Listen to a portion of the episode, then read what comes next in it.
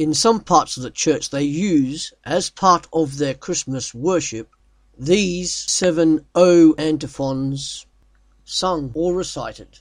Each one addresses Jesus Christ using a messianic title drawn from prophecy in the Old Testament. Read backwards, the initials of each title in Latin form the words Ero Cras, or Tomorrow I shall be with you. These seven O antiphons are Sapientia, Adonai, Radix Jesse, Clavis David, Oriens, Rex Gentium, and lastly Emmanuel. O Sapientia, wisdom, you came forth from the mouth of the Most High God. You fill the universe and hold all things together in a strong yet gentle manner. You came to teach us the way of truth. Isaiah chapter 28, verse 29. This also comes from the Lord Almighty, who is wonderful in plan and excellent in wisdom. O Adonai, ruler of the house of Israel, who appeared to Moses in the burning bush and gave him the law on Sinai, you came to redeem us with outstretched arms. Isaiah chapter 11, verse 4 and 5. He will give justice to the poor and make fair decisions for the exploited. The earth will shake at the force of his word, and one breath from his mouth will destroy the wicked. He will wear righteousness like a belt and truth like an undergarment.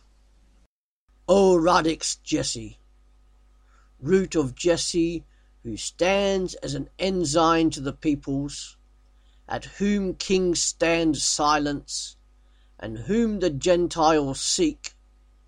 You came to free us. Delay no longer. Malachi chapter 5 verse 1 to 5. You, Bethlehem Ephrathah, are too small to be included among Judah's cities. Yet from you Israel's future ruler will come for me. His origins go back to the distant past, to days long ago. That is why the Lord will abandon Israel until the time a mother has a child. Then the rest of the Lord's people will return to the people of Israel. The child will become the shepherd of his flock. He will lead them with the strength of the Lord, with the majestic name of the Lord his God. They will live in safety, because his greatness will reach the ends of the earth. This man will be their peace and Jeremiah chapter 23, verses 5 and 6. For the time is coming, says the Lord, when I will raise up a righteous branch from King David's line, a root of Jesse. He will be a king who rules with wisdom. He will do what is just and right throughout the land, and this will be his name. The Lord is our righteousness.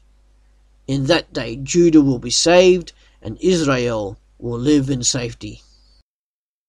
O Clavis David, key of David, and sceptre of the house of Israel, who opens and no one shuts, who shuts and no one opens, you came to free from prison those who sit in darkness and the shadow of death. Isaiah chapter 9, verse 6. For a child is born to us, a son is given to us.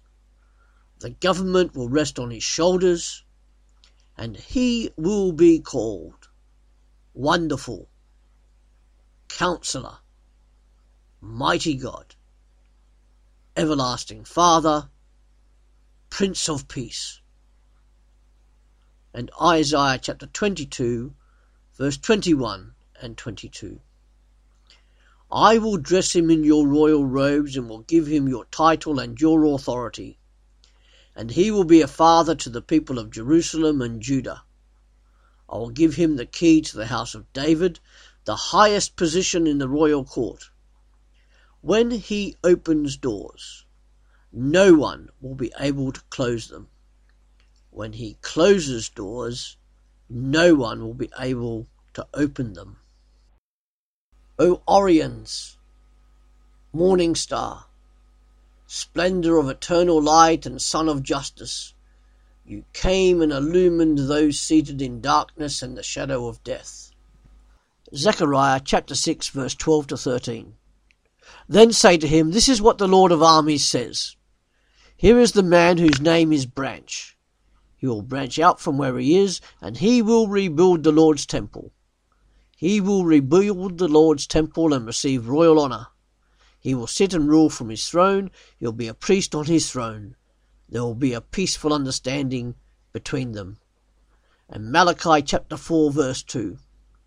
But for you who fear my name, the Sun of Righteousness will rise with healing in his wings, and you will go free, leaping with joy like calves let out to pasture.